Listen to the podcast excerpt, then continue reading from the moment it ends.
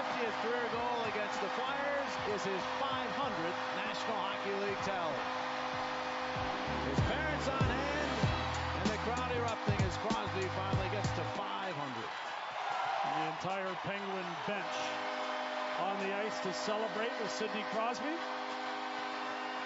They kept looking for him on that power play, and eventually they find him, Mike Sullivan applauding his superstar. And welcome to Interesting to See, your daily sports podcast news narratives takes some gambling. Sidney Crosby, all-time great Pittsburgh Penguin, gets his 500th career goal as the Penguins mount a come-from-behind win over the Philadelphia Flyers. Talking about the city of Philadelphia today. Interesting ball game from them last night. We'll talk about that. Matthew Stafford debate rages on. I do not care about the Matthew Stafford debate. We have had that debate. We will continue to have that debate. It is the off season. For it is the off season in the National Football League. So we will get into all of that, of course. Let's just watch another video real quick. What do you think? This is Leo Messi in the Champions League with the penalty kick. It's not a great situation. Look at all the hype, all the hype. Here it comes. The GOAT.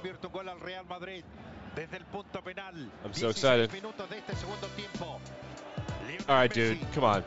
He's saying a prayer over the ball. Da, da, da. Look at this. The drama.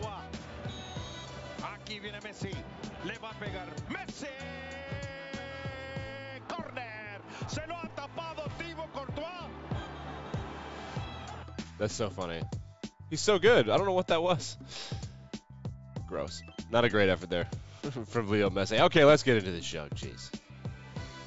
We're going to start with the city of Detroit and the sadness of the Matthew Stafford worship. I hope, as a Detroit Lions fan, I know, RIP to me, that the worship ends one of these days. Cincinnati was the hottest market in which to watch professional football. If you can see on YouTube right there, that's the market share, and then the other number, which is the rating. Uh, I don't really get that. It's like market rank or something. I don't understand how these numbers work. But allegedly, Nielsen can track this. I'm not sure that they actually can. I think that there's like, if I remember right, TV's got incomplete data sets and it's not as good as it could be. However, Detroit is right behind Cincinnati, right there. Yeah. 45.9% market share. They are the number two city to watch the Super Bowl. Last year, the number two city to watch the Super Bowl when Tom Brady and Tampa won was Boston. So it makes sense. People uh, love their guys. That's I suppose that's how it goes. The if you didn't see the uh, Rams had the parade yesterday, it was three quarters of a mile. they went from a parking lot around the LA Coliseum, which is not the stadium they play in, to a, a different parking lot on another adjacent facility. It was not really a parade at all which is funny.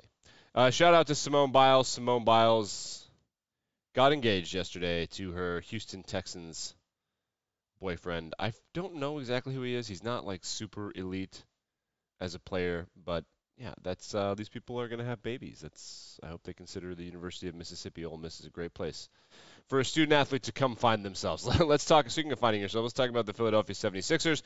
James Harden had his introductory press conference yesterday, and the Sixers were playing the Celtics at home. There's a lot of hype around the programs right now, and they went out and I think is the worst loss in program history, team history, franchise history, whatever you want to call it. 135 to 87. 135 to 87. It feels like an emotionally draining kind of situation for them, and blah, blah, blah. There will be excuses. Just bad. Just a bad situation. If you scroll down and look at the box score, Tobias Harris, thank you for your six points.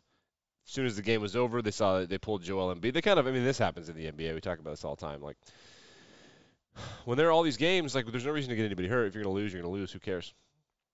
But I just thought that was funny. The Celtics whooped their ass behind 29 points from Jaylen Brown and 28 points from Jayson Tatum. That is, I mean, it's it's funny. There's a big debate go- online uh, talking about whether or not Ben Simmons was faking mental health symptoms so he could hold out, which absolutely seems like the case to me. However, it is unprovable.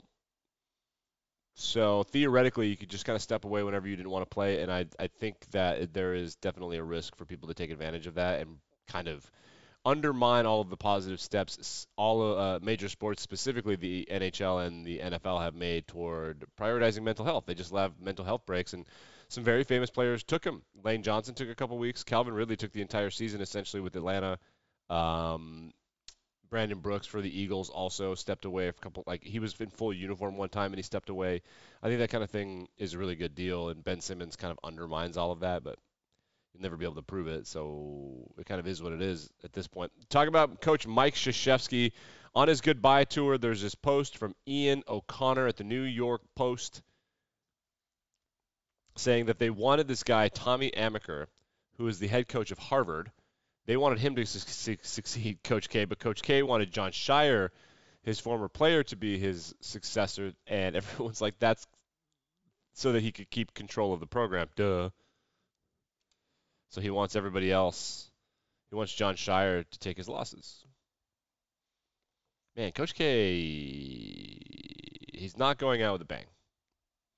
It's kind of showing his showing his true colors. Everybody's not exactly pumped about which Coach K has become. It is what it is at this point. I mean, most greats, coaches or players, hang on a year or two too long. It's just a fact. It's impossible not to. You think you're at the top of your game, and and uh,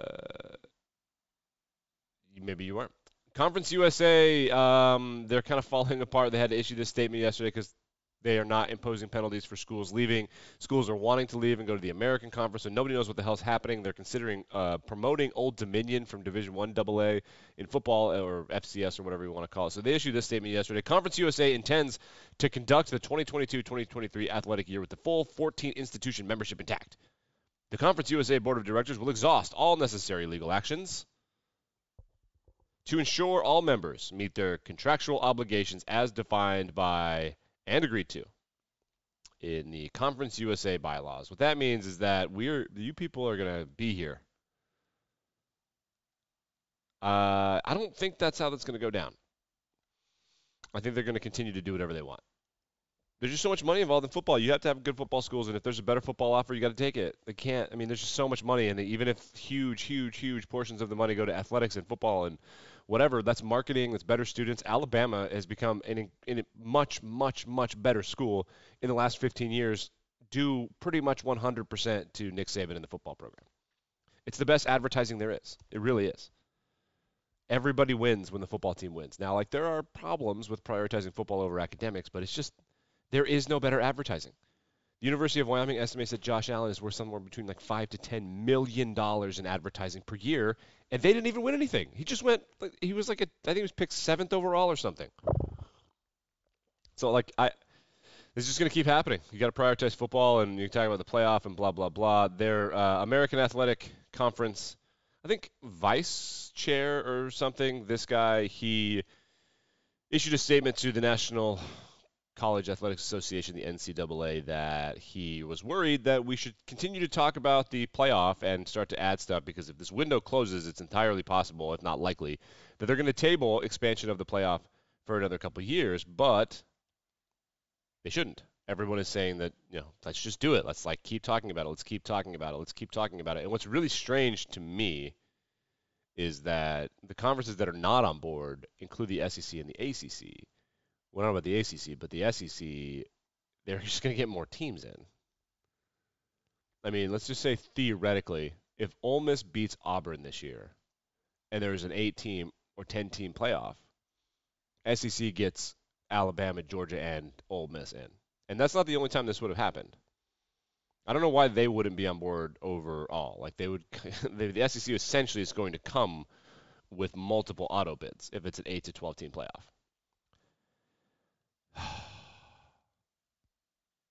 It is annoying.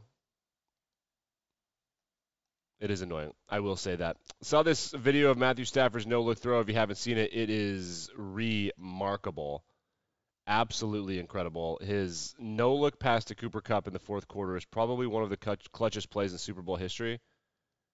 And I don't know if the NFL delete the tweet. Oh, you losers. But you'll see it he's looking one way. He looks Vonn Bell off. He throws the ball to Cooper Kupp, and that sealed the deal for the Los Angeles Rams. Which um, people are going to keep debating for a long time this this Stafford Hall of Fame thing, this GOAT thing, Richard Sherman, Dan Orlovsky, everybody's talking about Russell Wilson. And I do feel bad. Brian Bakhtiari and other people chiming in, uh, Kurt Warner, like, why, why don't we let the guy enjoy the fact that he won the Super Bowl before doing these debates? No, guys, absolutely not. We must have sports debate, which I'm completely on board with. That's what makes it fun. The Edmonton Oilers fired their head coach last week, Dave Tippett. Their general manager, Ken Holland, had to do it. They came out of the All Star break and promptly laid eggs. Keep in mind that they have by far the best player in the world, and they have like three or four other guys. I mean, they don't have like a deep, crazy, unbelievable roster, but they have three or four other guys that are really good at hockey, and they just suck.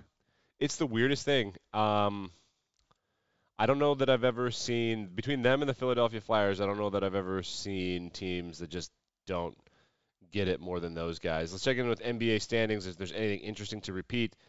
Uh, the Bulls and the Heat are kind of surprising. The Heat surprised me. The Bulls are surprising everybody. DeMar DeRozan is all of a sudden the best player on the planet, which is crazy. Giannis Antetokounmpo dropped 50 last night. The Bucks win, and they're just sneaking around. They're still they're in third place. This, I think Giannis has kind of figured out what LeBron figured out about 10 years ago, which is just get in, get a top four seed, host a playoff round or two, and then when you get to the playoffs, then turn it on. Uh, the East is completely log jammed. A bunch of different teams could make it. There's not a lot separating the 8th seed, ninth seed, 10th seed as the playoff race starts to heat up. Got another month or two to that.